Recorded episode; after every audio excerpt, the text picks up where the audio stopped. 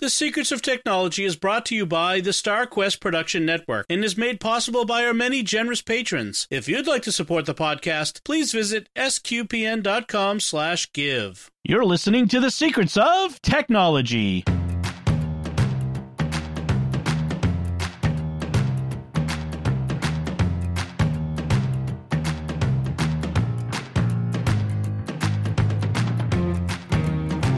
Hi, I'm Dom Bettinelli, and you're listening to The Secrets of Technology, where we discuss the technology news that's important to you from a uniquely Catholic point of view. And joining me today on the panel are Jack Barazzini. Hey, Jack. Hey, Dom. And Thomas Enerho. Hey, Thomas. Hey, Dom. How's it going? Very good, thanks. Uh, uh, before we get started, I want to have a plug another show that's on the uh, StarQuest network, one that I'm sure Secrets of Technology listeners will love, and it's called Let's Science. And it features our Australian friends, uh, Caroline Knight, Lindsay Sant, and Lena Sabal. Talking about science topics, fun, cool science topics. Very, they do it about uh, 15, 20 minutes, half an hour at most, and they cover they cover space, they cover uh, Earth science. There's all kinds of fun things. They had a recent episode on tardigrades in space, and they had uh, another one on this new titanosaur dinosaur called uh, uh, Cooper, the it's discovered in Australia, so you got to he's got to have a cool name, and uh, it's just it's a great show. So if you want to check it out, it's wherever you find your uh, podcast, or go to sqpn.com/science. But let's talk about uh, our topics for tonight, and our first topic is billionaires in space. Not quite tardigrades. That's but, like you know, tardigrades. pretty- yes. Kind of close. Yeah. I think the tardigrades are actually cooler than the billionaires, but. And of course, this this refers to the fact that uh, Jeff Bezos of Blue Origin, Richard Branson of Virgin Galactic, and Elon Musk is, although he didn't go into space, has got his own space company, SpaceX, uh, are all running these projects. And there's a criticism out there why we should spend so much money, or they should spend so much money on vanity projects like these when there's so much need on Earth, homelessness, uh, war, famine, etc., etc. So I'm going to throw it to you guys because you guys are both huge space fans.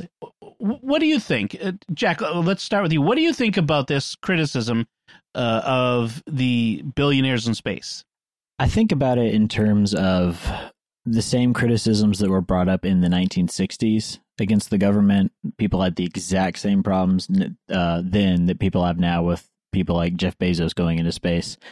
And on the one hand, I understand I understand the issues that people have with billionaires you know using tax loopholes and all that stuff to not pay anywhere near their fair share of taxes and I think that those are legitimate concerns but I don't think that that is mutually exclusive to them also being able to do projects like this going into space. And one of the things that people have actually brought up, because I live in the Huntsville area, um, where the Saturn V and the Apollo program were developed. Rocket City. way- yeah, exactly. it's, it's a cool place. Come visit. yes. Um, but one of the main criticisms that people have, and especially in increasing years as we've gotten a, a lot of the the politics now are focused on let's go through things in the past and kind of root out quote unquote problematic things. A lot of the guys who worked on the Apollo program were ex-Nazi scientists. And that is a that's a it's a complicated issue. It's not a black and white issue because a lot of these guys they were just scientists working for their government and as with most things, they were just caught up in the machinations of what was going on. There are definitely criticisms for how they could have handled things, but at the same time, you can't know in the moment what's going on. And one of the problems that I have with people saying, well, we need to remove everything to do with Werner von Braun and why did we use any of his research is the fact that that research was there and he was a good rocket scientist regardless of his politics. And to not utilize that, especially at the time when if we did not use it, the Soviets were going to use it, it really seems short sighted to the fact that that stuff is there and we need to be cognizant of the issues with it, but we also don't need to just stop using something just because some of the people involved with it were less than savory. And I feel like it's the same kind of thing here.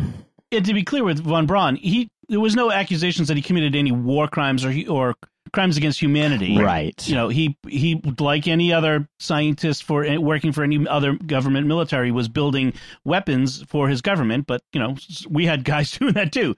It's just his government was a bad government, but you know, so and it is a complicated discussion. but I think your point relative to this is a good one, which is, you know, the, there are there are many. It, it's it's rarely black and white. It's rarely simple, you know, X or Y.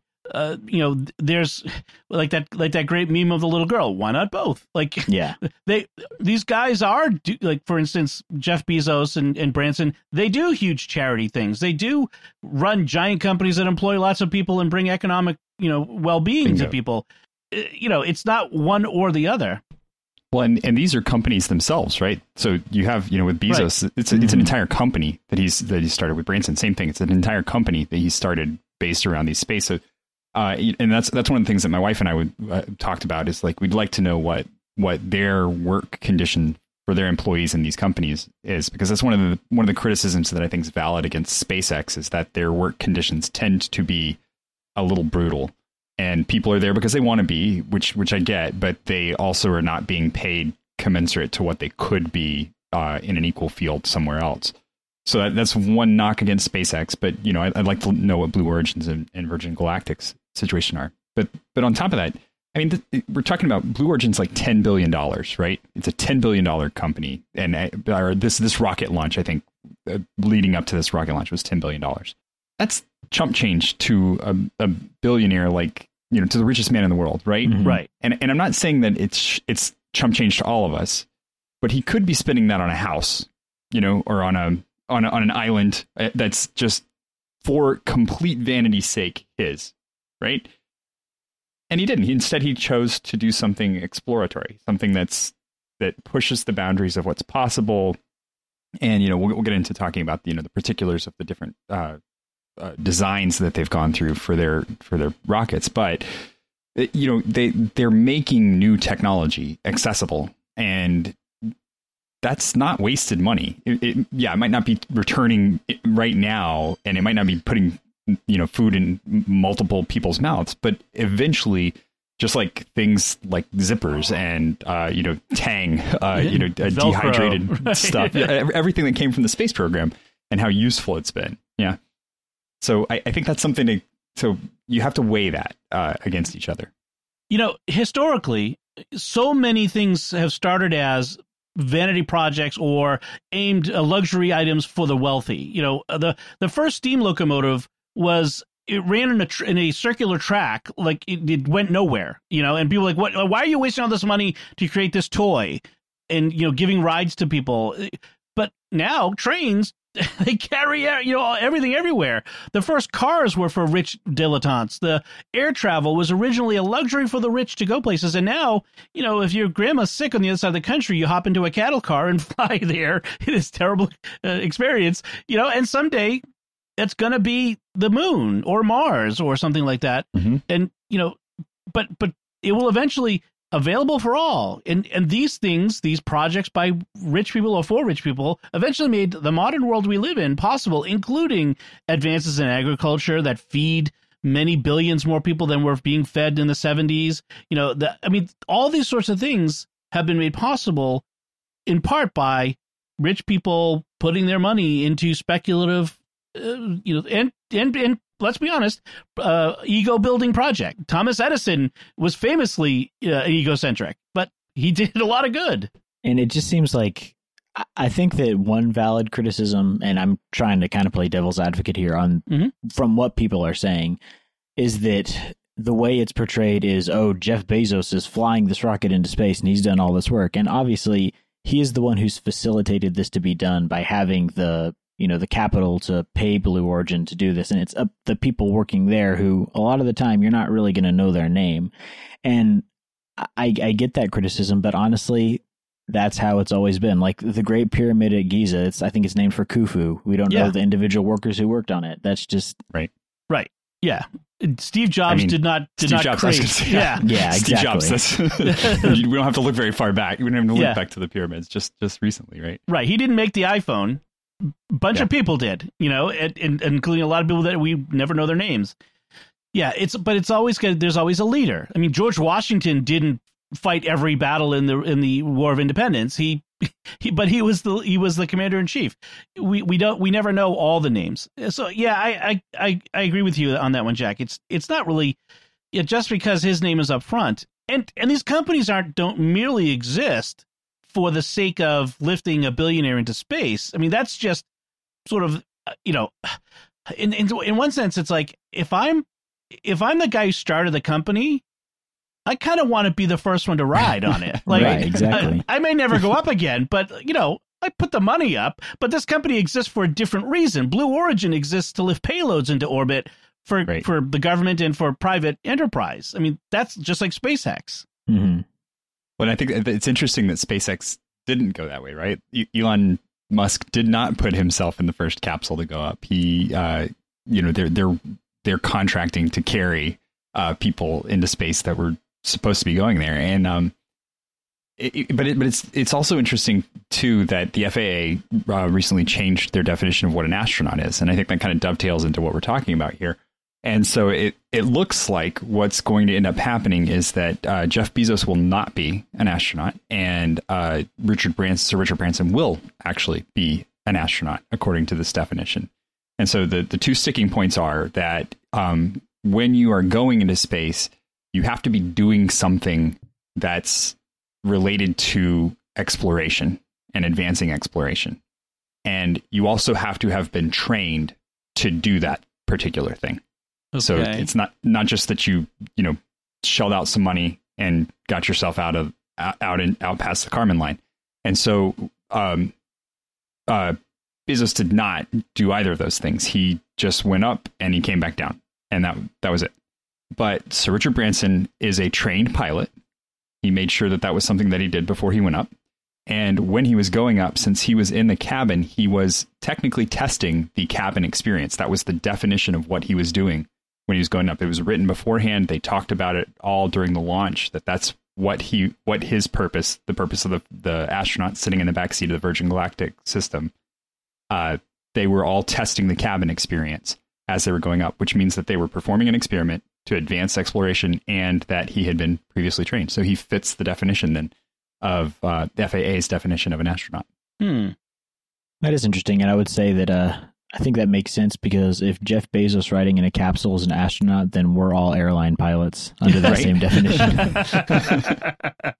nice. Uh, does it make a difference the purpose of the company? Like Blue Origin and SpaceX are about you know classic payload lifting into space. Virgin Galactic, they're space tourism. I don't think they've made any bones about the fact that they're not about doing other stuff. Or am I wrong? Or they, do they have bigger plans? Are. Uh, they are actually. I was Okay. I was really surprised looking at the list of astronauts that they have coming up. There is not a single launch that they have planned that does not have someone on it who is running a scientific experiment of some kind. Uh, so every single launch that they have, someone is going up with something that benefits from that zero gravity uh, system. So it, it's some of them are pressurized things, some of them are just um, tests about uh, traveling in space, about uh, you know low low orbit travel. Uh, some of them are atmospheric tests. And uh, for anybody who's played uh, Kerbal Space Program, which is one of my favorites, um, just doing stupid tests right outside the the Karman line, it, it's it's an important thing. You know, just taking that data that says that there there is actually a difference between this this way of doing things and this way of doing things. So they are actually, you know, it's not much. It, uh, it's a very limited window that you have to run a test. So you, so it has to be something that can be very immediately taken uh, measurements of. But it's still one of their primary purposes is to get scientists up there. hmm Thomas, you um you've mentioned a couple times the Karman line. Can you explain for the listener what that is? Okay, so I'm going to butcher it because I can never remember exactly what it is. But the Karman line is is is basically the spot in space uh, where we have sort of put the arbitrary line and said, okay, this is where Earth ends and space begins. And it's uh, it, it was established just because there was a lot of discussion about what exactly it meant uh, during the space race. You know what what constituted space because we could fly aircraft really high, but there was a certain point one, where once an aircraft got high enough, there was no more atmosphere for it to be able to continue to run. But that still wasn't really space because there was more atmosphere out there. It just was thin enough that you couldn't fly a plane anymore. So the Karman line's about 100 miles up. That's that's the easiest way to remember it. It's 100 miles up. Uh, that is the spot at which you've traveled outside of Earth and you are then in space. Okay. There was some controversy over whether uh, well, I think it was Branson actually made it past the Kármán line, right? Uh, I thought that that was there was a controversy about one of them going whether they actually made it past the line and got into space. Oh, I hadn't heard that. Or Interesting. I'll have to look that up. okay, I, I, I was I remember there was like talk about it whether I think I thought it was Branson whether he actually was going to be going literally into space even though they're suborbital and all that other stuff. So I was I was kind of curious on that. So maybe maybe that was didn't maybe they both made it past it and it was not really material afterward. Well, even the Karman line is like it's it's one of those things. Talking about low orbit, you're still Yeah. inside of the atmosphere, really. Like Yeah, you've not You're- you're achieved still able to be slowed down. Orbital, you've not achieved like an orbital trajectory at that point. Like even Right. with Blue Origin, like he wasn't staying in orbit with that with that launch, but that wasn't the intent. The only one that's done that so far has been SpaceX. SpaceX. Right. I wonder how high Alan Shepard got in his original. Because now we're now we're really into the uh, space trivia. It's- this is how space uh, enthusiasm goes. Uh, I, I wonder if he got higher than the um, than the others did. That's a good question. His trajectory of Alan Shepard's historic flight from NASA. I'm looking it up right now. Uh, I shouldn't open up web pages while I'm uh, doing podcast because it tends to really mess with my uh, link. Uh, it says, oh wait, 125 miles. There it is. Okay. So, well was up above. Yeah. Yeah. Yeah, yeah. Interesting, interesting. All right. Well, I think well another aspect of this too is that the of the criticism of this is the criticism of space tourism. Like as if you know just paying for like you said paying for a ticket to get a seat and going into space is somehow not a valid use of space, you know, of uh, use of this technology. Um and you know we, we shouldn't yeah, there's one congressman from Oregon who wants to have a uh, an excise tax on space tourism. Uh, what do you guys think of this? Apart from the uh, the, the obvious politics of it, what, what do you think of this this idea of space tourism is somehow not a valid use of technology and money and that sort of thing? I think it's just the government trying to get their cut. Yeah. as with most things. Yeah. Well, and I feel like I feel like too. What you, all you're going to do is just push all of these space companies to launch stuff off of boats. That's Right. Yeah. that's what they've been wanting to try anyway. But now That's a good that's what you're going to make them do. yeah, it'll it'll push them to have spaceports in e- either in other countries who will say, "Hey, come down here to Mexico or come up here to Canada or what have you," and launch them. I mean, isn't that uh, French Guiana in in South America is where the European Space Agency has launched rockets for ages. I mean, they have the Mhm. infrastructure down there that could become the spaceport for these private companies. So, yeah, you could be cutting off your nose to spite your face in this case if if Yeah. they if Congress passes this. I I think I don't know. There, well, I don't want to get too much into the politics of it because I think this there's some politics involved here about classism and that sort of stuff. Uh, but I don't think it's an invalid invalid for reason for someone to go into space because they just want to go. I if I had two hundred fifty thousand dollars, I'd plunk it down on the table to, to go up Yeah. in Virgin Galactic. You know, I mean, just I don't Well, know. I, I put I put my um I put my entries in on uh, Omaze when they when they announced that they were. I thought you know I've got I've got all my entries in there. I did I did it. right, right, right. So, and I think a lot of this, um, with with arguments about like why are they doing this in the first place, it's like sometimes just because we can, like the fact Mhm. that we have the ingenuity to build machines that can take us into space is really awesome, and I feel like that's enough of a reason to go. Right. There, you just get the feeling that there were people back in 1491 saying to Columbus, "Look, why are you wasting your time trying to find some land across the sea? We've got plenty of things we need to do right here." I mean, imagine like if he hadn't go. Sometimes we go because there's more to see, there's more to do because it's because it's there. You know, some of it some of it we need to start rewriting the narrative too right I, Mhm. because I, I think star trek worked to boldly go where no man has gone right to, to Right. just explore star trek worked because they were in a society that was um resource rich right they, Okay. they were had an overabundance of things Yep. uh, and so there was there's nothing holding them back and we're at a spot right now where we are resource rich. We have yes, there are still problems, right? And but I think one of the things that you see if you really pay attention to Star Trek is that there were still problems in the Federation, right? The Federation wasn't perfect. There were still out groups and there were groups that didn't have, and Mhm. uh, there were people that needed to be taken care of. So even in a resource rich environment, there's always going to be the poor are always going to be with us, right? yes. That's that's Jesus always going to be the case. yes. But that doesn't that doesn't mean we drop everything we're doing. You know, we we do move forward, we explore, we advance, and and a lot of times those explorations and those advancements they can they can make benefit, they can make other things off of off of the side of them, right? Right. And that's what we need to look for is the opportunity to say, first off, we're not so destitute that we can't afford to do this kind of thing because we can. We're doing it. Yeah. It's happening. And it's not, the, the world is not falling apart because uh, a few millionaire, a few billionaires want to go into space. And it won't because largely we're okay. And so we need to start moving away from that. Like, well, everybody's, uh, there's horrible things happening and we, you know, yeah, I mean, there are, but that's always going to be the case. Right. Right. That'll always be a reason not to go. Right. And the money that is going into these space programs compared to the global GDP is minuscule if you really look at the percentage. Like $10 billion is obviously an insane amount of money, but it's not that much compared to all the other money in the world. And that amount of money, that additional amount of money is not going to fix these problems that people are concerned Right. about. Exactly. Yeah. It, it's a pittance compared to the problems. Mhm. And the other thing, to, it, it's it sounds a lot like the the criticisms of um, why the Vatican is full of priceless art. Shouldn't the Vatican Right. sell the church should sell off all this priceless artwork? Why are we spending all this money on on big beautiful churches? Well, you know, when people are in need.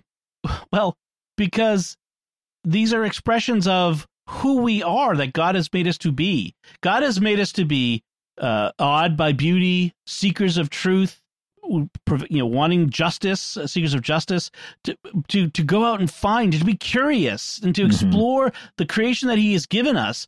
I mean, we like we can walk and chew gum at the same time. We can take care of the poor and explore space. We can fix our earthly problems and go into space at the same time. These are not exclusive. And the fact is, is these are private individuals. These are just the, this is not you know when the government's doing it it's oh why is the government wasting our money well okay so the government's not doing this it's private individuals why are these private individuals wasting hey it's when it comes down to it it's their money Some Right. people are never going to be happy, though. if jeff bezos piled his millions into a big pile and set them on fire it's his money like when it comes down to it Right. Mhm. we don't have a right to tell him what to do with it uh, so i mean to me that feels like the bottom line is you know we could criticize all we want but it's really it's a private enterprise and it's a private business it's not illegal i suppose we could like this oregon congressman try to pass Right. laws to, to regulate it but But when that happens, people stop aspiring to more, and then nothing gets done, and everyone is still miserable, and yes Right. the problems are still going to be here. Like people need something to live for. Right. Something to raise their eyes up. I mean, what, every time one of these launches goes off, people gather around their their computers. They go on the YouTube live stream. You know, the whole thing. People are we, we are in, inspired by this. We are Mhm. excited by this. Uh, these are things. The what, one of the few rare things that bring us all together. Right. Although apparently not. But you know what I mean. Many more of us anyway. Uh, we need more of this sort of thing that unites us than that separates us. Right. And I'll tell you, watching the watching the Blue Origin launch and landing, I was really worried that Jeff Jeff Bezos had died. I was I was Oh, very really? concerned Oh, wow. because when when he landed, he just sat there Yeah. and he like he Yeah. didn't move for the longest time. And I was like, Is he oh okay? boy, Someone go poke Jeff. this is this is not good. Right. I, I suppose if I if I had just gone into space, I would probably Right. sit there be processing it for a while for Mhm. sure. Awesome. All right. Well, I think that's a, a great discussion. We'd love to hear y- your feedback on what you think about this topic, and you know, is is it a waste of money? Is it something that they should be doing, or is this, you know, you? I mean, you've heard our opinions, so we- we'd love to hear yours. Uh, and you could always let us know what you think by sending an email to technology at sqpn.com. So before we go on to our next segment, I do want to take a moment to thank our patrons who make it possible for us to create the secrets of technology, including Stephen R., Gary H., Daniel V., Jared C., and Joseph W. Their generous donations at sqpn.com slash give make it possible for us to continue the secrets of technology and all the shows at StarQuest You can join them by visiting sqpn.com slash give. All right, I have a little unusual little bit of the segment this time. Before we get to some headlines, I've I've been collecting these automations that I've been running uh, in my home, like Shortcut. So iOS has these this program called Shortcuts, and these little scripting programs, automations uh, that you can build, uh, which are can be really fun and useful. And I had a couple of them. And I told someone about them, like, "Oh, you should you should talk about them on the show." So I'm going to share a couple of the, ones that I've created recently. And uh, these are little automations that make life a little easier around my home. Now, the first one I call is the bathroom available. And let me tell you a little backstory on that. I live in a small house, one bathroom, seven people. Okay, the bathroom is never available. yep. So, yeah. So now I have smart lights everywhere in my house, right? All the all the outlets full I have the the smart bulbs, the HomeKit bulbs, and so what I've done is I built an, a shortcut home automation. So in in the shortcuts app, there's a section called Home Automations that when the bathroom light turns off, the HomePod Mini in my office, I have it play a song, play audio, and I've chosen a song. I chose "Who Let the Dogs Out," but you know you can choose anything that you want. Uh, I just felt like that was appropriate. Uh, and so whenever someone, what happens is, is whenever someone turns off the bathroom light, the song plays in the in my in the office. Now, obviously, I don't want that to happen every single time one of the seven, six seven, or seven people in my house goes to the bathroom. I would quickly go crazy with of who lets the dogs out. So you can uh, turn it on and off. So like, if I decide, okay, I need to, you know, use the facility, and I go and somebody's in there, I'm like, okay, hey, you know, I'd hurry up, and then I turn it on in my phone, turn the automation on, I go back to the office, keep working, and then who let the dogs out plays, and I'm like, I know I can go. So you can adapt that for anything really. But it's it's this great little thing where you know when something turns on or off someone does a thing in a room you could have it when the, someone turns the thermostat above a certain temperature or below a certain temperature you could it could play give you a warning or something like that um, i'm trying to think of how to um, connect it with the, my ring doorbell so that when someone rings the doorbell it the flashes light and i get the star trek klaxon or something that would be kind of you know red nice. alert um, or I, I that probably not.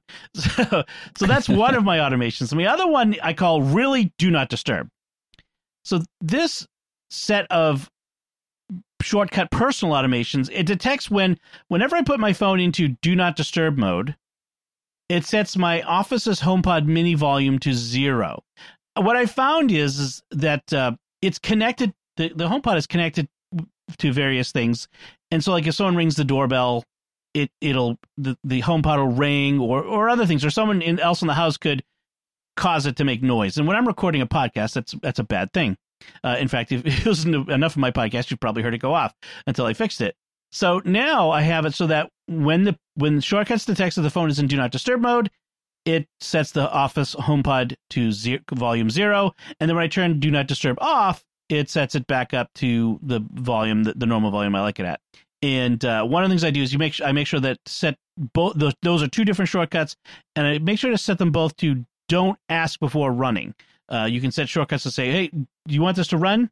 You don't want it to do that because if I've already got the phone in do not disturb mode, it's not going to be asking me to, to do it. So one thing I've, I've kind of run into is that uh, when no matter where I am, if I set my phone to do not disturb, it it does set the HomePod to zero, which is not usually a problem because I'm the only one who really uses it but like when I get in my car and my I turn the car on and the Bluetooth on the car activates, the phone automatically goes to do not disturb while driving, and it sets the. But it it hasn't been a problem, so I I, I don't worry about that. But uh, your mileage may vary.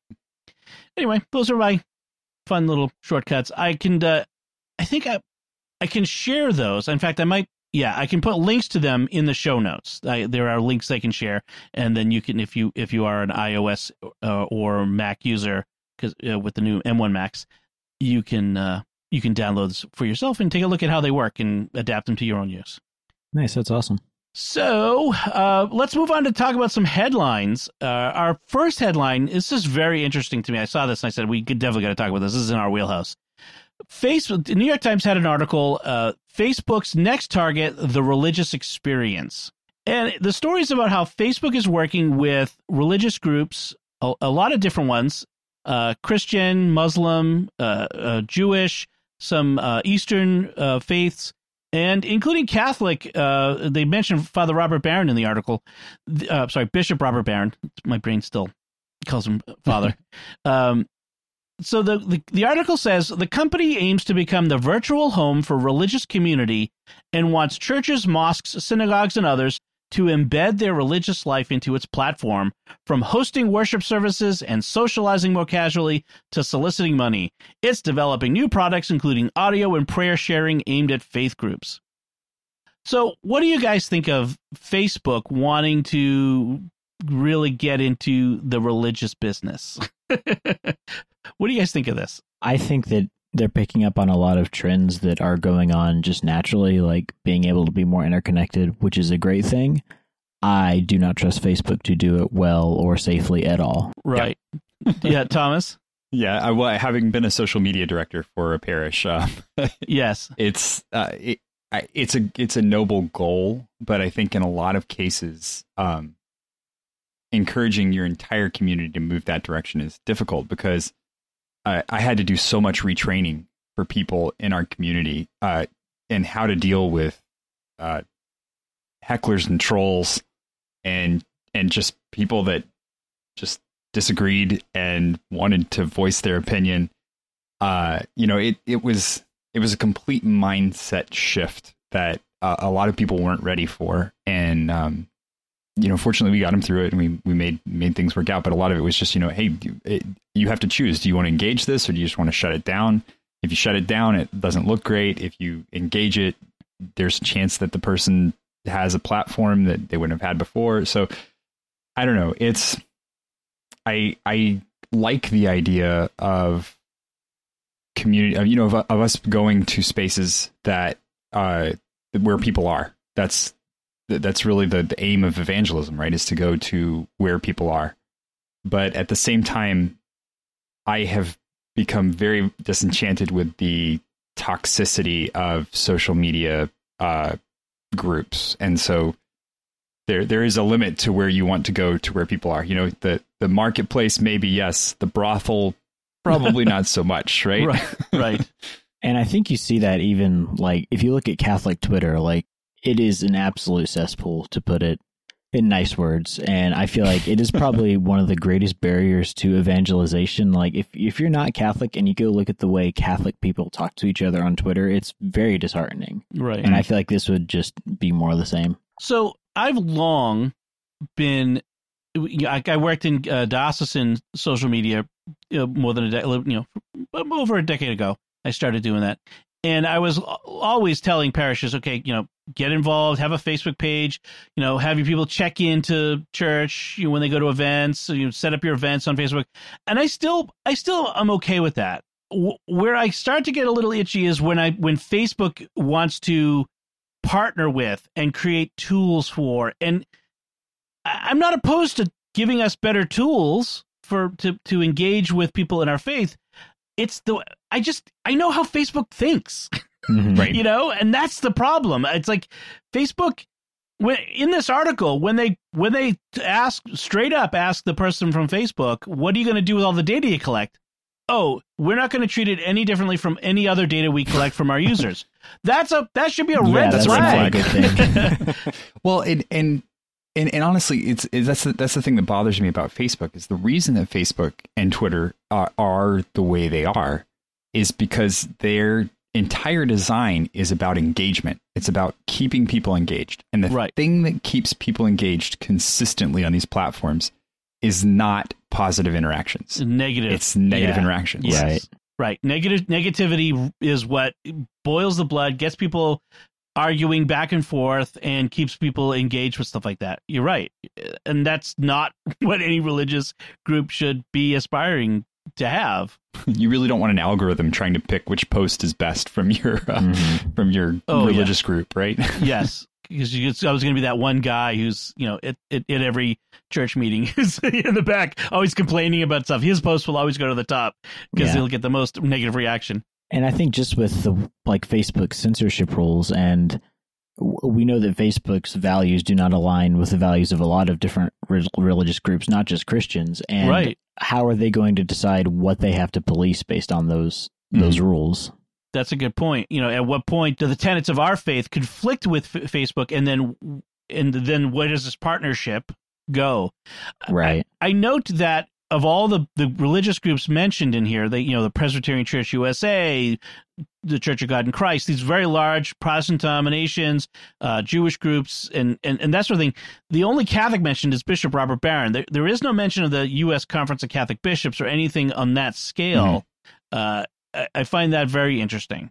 And and that's that. And, and to be clear, there, uh, the Word on Fire ministry, Bishop Barron's ministry, is very good at curating their interactions yeah. and mm-hmm. being being careful about what they interact with and how. And they have a thick thick thick skin. Yes they so, do. yeah. You know? Yeah. and that's important. Yeah i mean their their whole mission is to be out on the bleeding edge. They're out there right. you know not with the they're not preaching to the choir. They're out there trying to reach the people who are going to be hostile to them. But mm-hmm. yeah. I, I think I think the uh, the the tenor of the article and, and just my the way I react to it is kind of summed up by the end, where they're talking to this guy from this megachurch Hillsong in Atlanta, and he says uh, he's partnering with Facebook to quote directly impact and help churches navigate and reach the consumer better. And then he corrects himself. Uh, consumer's not the right word. I mean the parishioner. Reach the parishioner better. And it's like, yes, you see, this is Facebook evangelizing you, infecting you. Like, right. We, you know, the people you're reaching are not consumers. They're parishioners. Go preach, it, go preach in the marketplace, not the brothel. See, exactly. That's, right. that's what it comes back to. exactly. All right. So uh, let's keep a wary eye on Facebook's uh, entering into the religious experience. Uh, our next headline is from the the UK Guardian, and it says, uh, "What happened when a wildly irrational algorithm made crucial healthcare decisions?" And the the the, the crux of the article is about how uh, a lot of these healthcare systems, whether it's the government, uh, you know, Medicare, Medicaid, or other um, private insurance, they start to apportion healthcare dollars based on these algorithms of who who needs it, and it they they highlight some of these stories of people who are relying on daily care to remain independent. These people have independent lives, they have jobs, but they need someone to care for them on a daily basis. Like you know, they're they're disabled in, in different ways. Um, and when this stuff went away, they became housebound and uh, were they had terrible health outcomes. I don't want to describe some of them, but you know they ended up being institutionalized, which is worse for everybody. It's worse for the mm-hmm. person. It's worse for the society. It's worse financially. Um, so what do you guys say? The, the, the, the, quote from the article that I wanted to pull out was government officials have touted algorithmic decision making systems as a way to make sure that benefits are allocated even handedly, eliminate human bias, and root out fraud. But advocates say having computer programs decide how much help vulnerable people can get is often arbitrary and in some cases downright cruel. So what do you guys think of this? I think one of the crucial words there is human bias, and I don't think the word that they should replace human bias with human empathy because yes. Mm-hmm. a lot of times caring for sick people is not a for-profit business and i think that's a lot of the issues we're having with just the way healthcare is handled in general. But yeah from like from an algorithm point of view this person's costing a lot of money and like what's that going towards? But from a human point of view yeah and that's that's why we're caring for them. Right right. Well and even without that the they're the training that is going into these uh, into these algorithms is very bad. And, and, this has been across the board in the medical field especially. So if you're looking for a job and you want something that you are if you're in college and you're looking for a job and you're like you know ai is a cool thing i really do this well if you mm-hmm. want to do it yeah. Right? you're going to need to write a doctoral thesis about it before you get it done. But but basically what you need to do is build a set of tools that does not rely solely on statistics that exist, but uh, that has some level of, of empathetic tools built into it. Because the, the problem is, is that we end up with things like, well, okay, the outcomes for this particular uh, race, gender, age combination are abysmal, so we're just not going to allocate funds to that. That's mm-hmm. what the mm-hmm. algorithm will say, right? Mm-hmm. And and the problem is is that the algorithm is is just looking at a sheer statistical sheet and making and crunching numbers. That's all they're doing and instead of actually like trying to take a holistic approach which is what a human would do a human would sit down and look at it and take a human uh, you know a holistic approach and say oh well you know i think this is good and i, I get that they're trying to eliminate bias but the, the problem the problem there is that you just need to train humans better not give the the training Right. over to a computer right. It needs like a like if you've ever played with a MIDI program, uh, when you're putting in like drum beats or different parts, you can there's like usually a knob that says humanize, and basically that puts in little imperfections in how the music is played, so it sounds more human. These algorithms just need a humanize knob you can turn Right. up. that's what we got to do we got to figure out the humanize uh, switch Yeah, it all comes back to data that's it's all it's all that emotion chip in a way it's like it's that they don't have enough data you know what i mean like Mhm. they like they have a set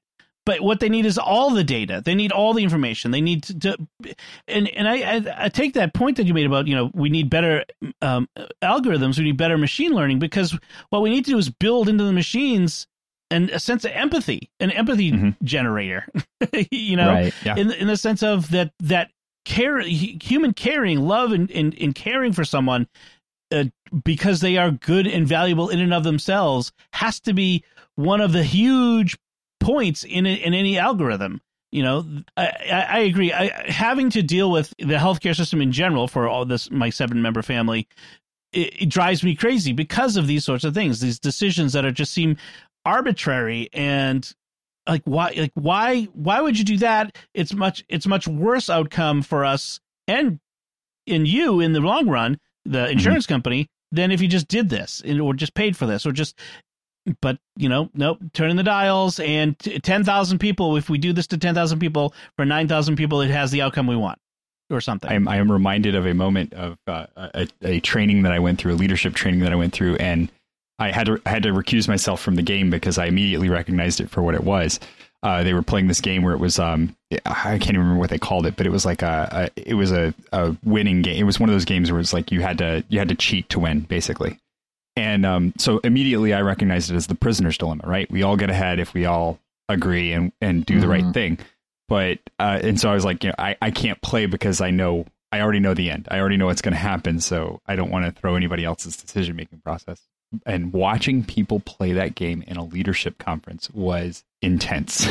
right Nice. It- because there was so much bickering and backstabbing and awful infighting and people's feelings were really hurt by the end of the game once you reveal what it is and it's like oh well you all could have gotten ahead if you had just all been honest and and then everybody's like well you shouldn't put us in that kind of situation it's like well that's exactly what we that's exactly the point you should, yeah, that's that you should you should feel that way. You need to, you know, and so some of it I think is, you know, just building a default switch into some of these algorithms that tends to yes, right? That tends to say Yes. yes. If there is no overriding reason why we should say no, yeah, the cost is high. Yes, I, I get it, but that person still needs to be cared for. If there's nothing that, if, if like every single light doesn't tick on to say, no, this is a bad idea, then the answer should be yes. And Mhm. and something as simple as that could really help fix these algorithmic problems that we're having dropping people out of these care systems. That's interesting. It's it's yeah, it flips on the head the the the, the with uh, safety systems that unless everything is go, you know, you you you don't go. Right. Whereas unless the unless everything says no, then then you, do go. You- I like that. I, I like that idea. Yeah, that there should be a default tendency toward compassion, toward you know, sure we might lose a little money, but we're actually but we are taking care of someone.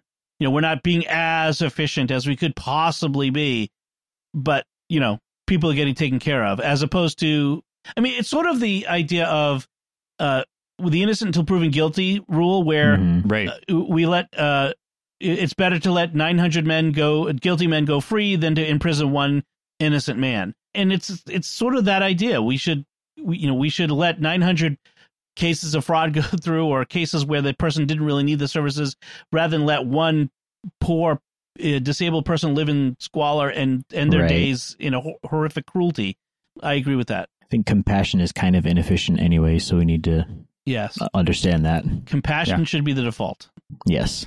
All right. Uh, our last headline is uh, a little more c- conventional uh, technology headline about Netflix. Netflix is apparently going to start publishing video games. Now, what this means exactly is still, there's been no official announcement, so many are speculating that it's going to be uh, more like a streaming cloud service, sort of like Google Stadia or, or uh, Microsoft was XCloud. Is that what it's called? Something like that. Uh, yeah, they have a. That they have sounds a, right. Yeah. yeah, I think it's XCloud. Uh, w- as opposed to something that's more like a uh, Apple Arcade, where it's not streaming; they're downloading game, downloadable games that you get for one flat fee a month for the whole service, uh, which actually is more like Netflix, which was people compared to the Netflix of of Mhm. uh, video gaming. But uh, but it's probably more more likely to be a some kind of streaming service. Uh, what do you guys think of this? Of Netflix getting into game publishing? I think that unless they get some really compelling and interesting titles, this is going to go the way that Stadia and there was another one I cannot remember the name. Um, there was a lot of hype around it. It was three or four years ago, um, and they had like one of those set top boxes that was like you know basically just a terminal, um, and everyone was really excited about it. And then it came out, and it just wasn't that good. Right. I, if anybody could do it, Netflix could do it. That, that's that's I I have I have yet to see something that I didn't doubt Netflix could do, and then they just proved me wrong. Right. right. Right. So, you know, I'm keeping my my my mind open about this one. the the key is is the is this they've got the streaming part. They know how to stream many Right. many large uh, files. You know what I mean? Like that whole like when every time a new show comes out and that debuts on a particular day and millions of people are watching it. I have many fewer glitches with Netflix than I ever do with uh, other streaming services like Disney Plus or like every time a new episode of The Bad Batch comes out, I have to fiddle with the app to try to get it to show me the, the latest episode, you know, or, or or that sort of thing.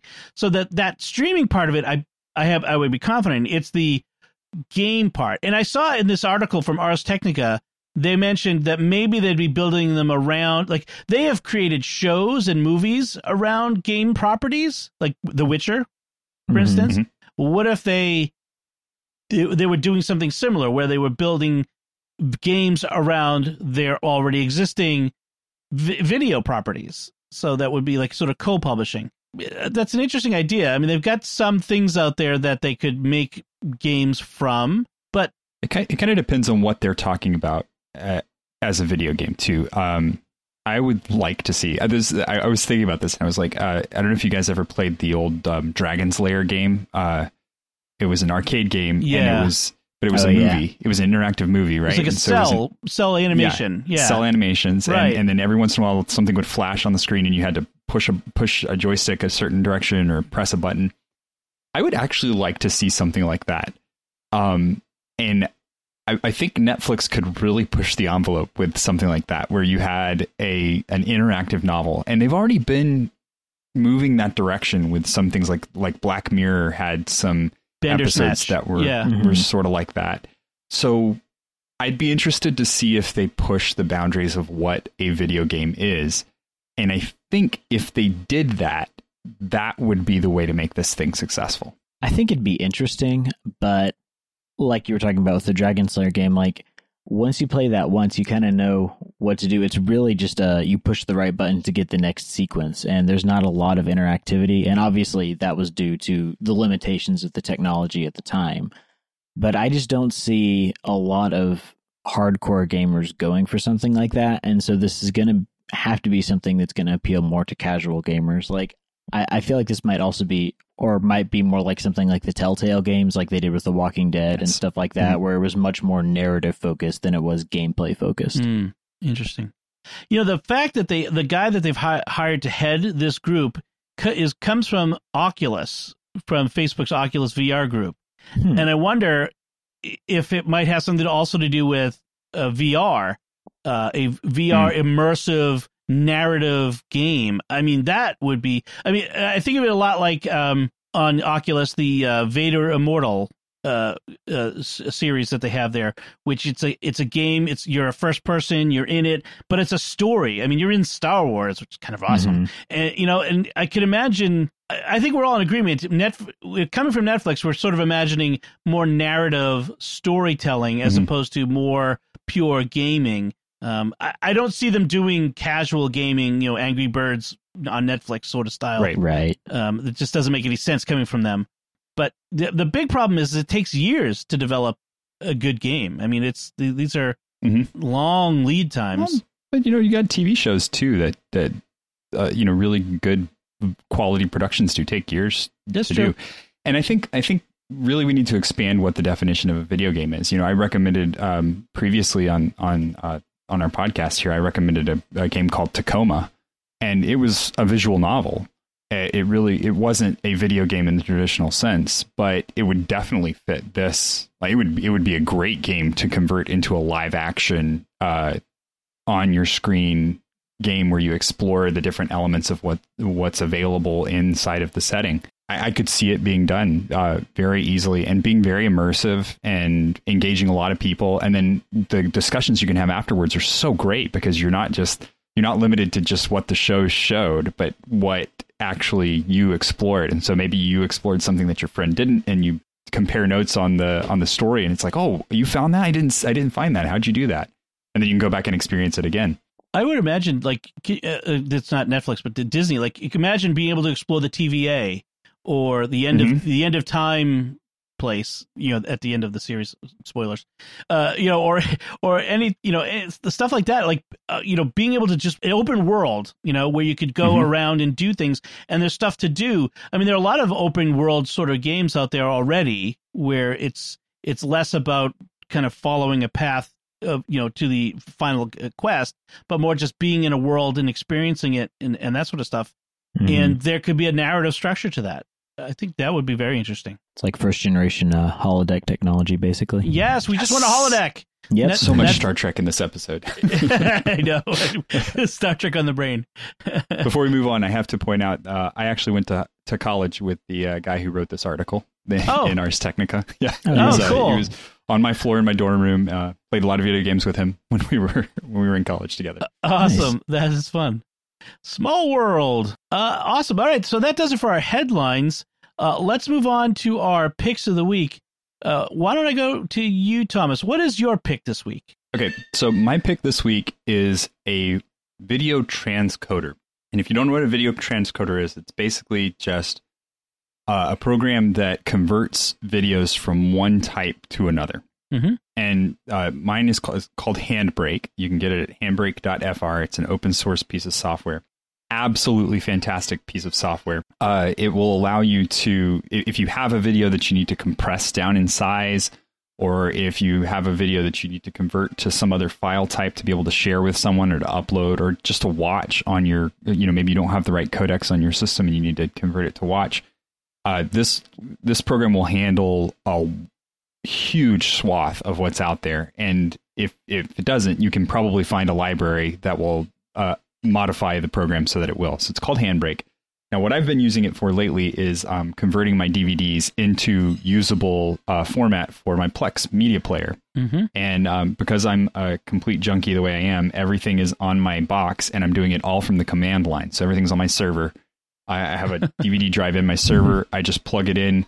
I run a command line uh, option on it, and boy, that has been an adventure learning all the command line options for for Handbrake. Uh, but but then that way I don't ha- I don't take up any of my resources locally. Like my my computer is not tied up doing this, so I, my server, which is on twenty four seven, uh, it will continue to do the conversion. And so I just loaded Handbrake up on there, and that's where I'm doing all the conversion from directly from DVD into uh, MP4s in most cases. I used Handbrake about 10 years ago. Um, no, more than that, I guess. Uh, back when they had the video iPods, I ripped so many Yes. DVDs using that onto my iPod. Yes. I I did the the Plex uh, DVD conversion a few years ago when I first uh, got my Plex server set up.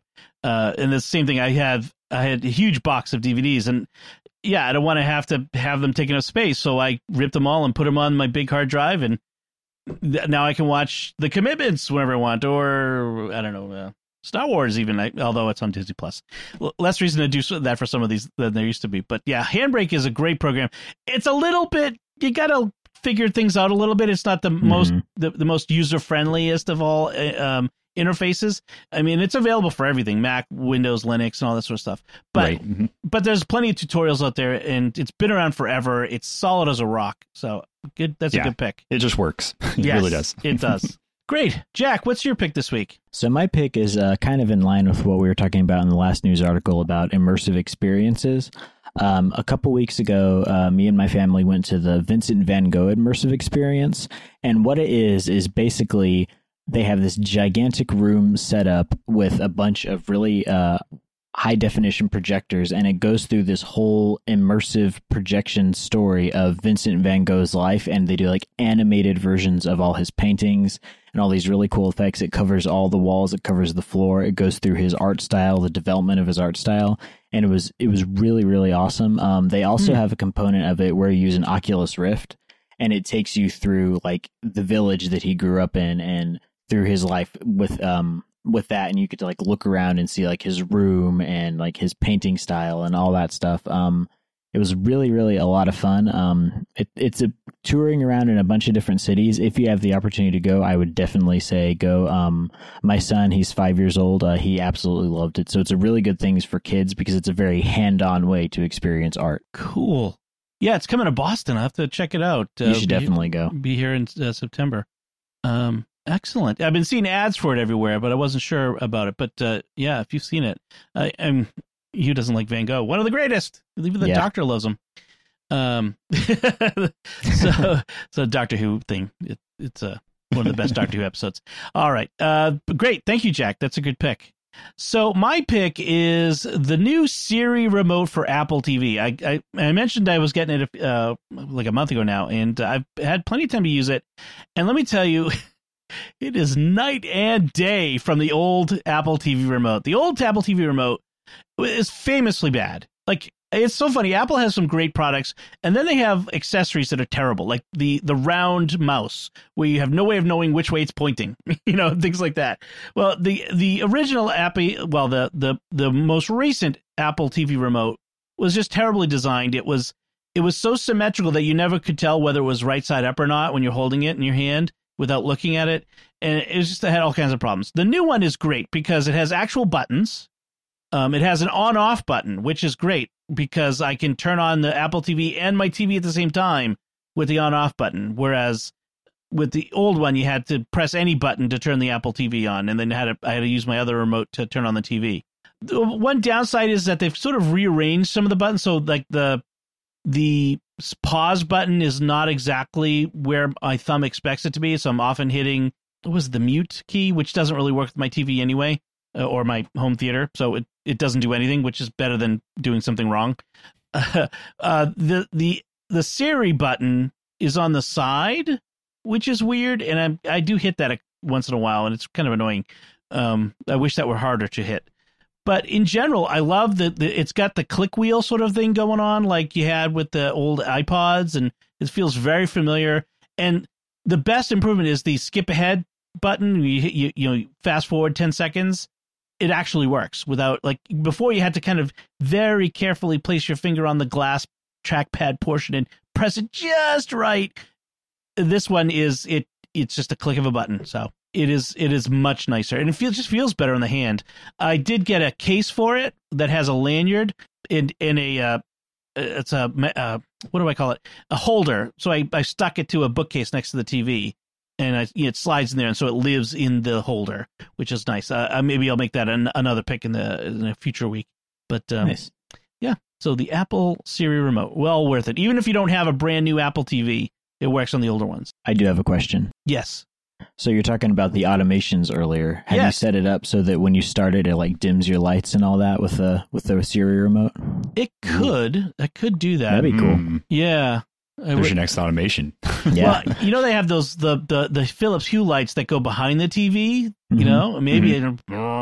Like you know when that whenever whenever a, a, Star Wars thing starts, it should like have the lights go. Yeah, THX. Yes, oh, yeah. definitely. I'll have to think of some cool automations having to do with the Apple TV. That they're actually I've seen some out there. That would be fun. Nice. I'll, I'll think of that. Awesome. Uh, that should do it for us this time. So we'd love to hear from you anything we've talked about, any comments you have, we want to hear from you by you can comment on the show at sqpn.com slash technology or at the SQPN Facebook page, facebook.com slash starquestmedia, or send an email to technology at sqpn.com. We're also on Twitter where we're at SQPN. You can find us there as well. You can find links from our discussion and our picks of the week on our show notes at sqpn.com. be sure to write a review in Apple Podcasts. We've had a few uh, uh, reviews. We'd love to get more. It really helps a lot. So if you can write a review of the show in Apple Podcasts or any of the podcast directories, and then share the podcast with your friends. We we think we've got a lot of helpful information here from a very particular viewpoint, and we think a lot of people would benefit from it, and we'd appreciate it if you'd help us to reach them. So until next time, Thomas and Herho, thank you for joining me and sharing the secrets of technology. It's been great. Jack Barazini, thank you as well. Thanks, Tom. And once again, I'm Dom Bettinelli. Thank you for listening to the Secrets of Technology on StarQuest.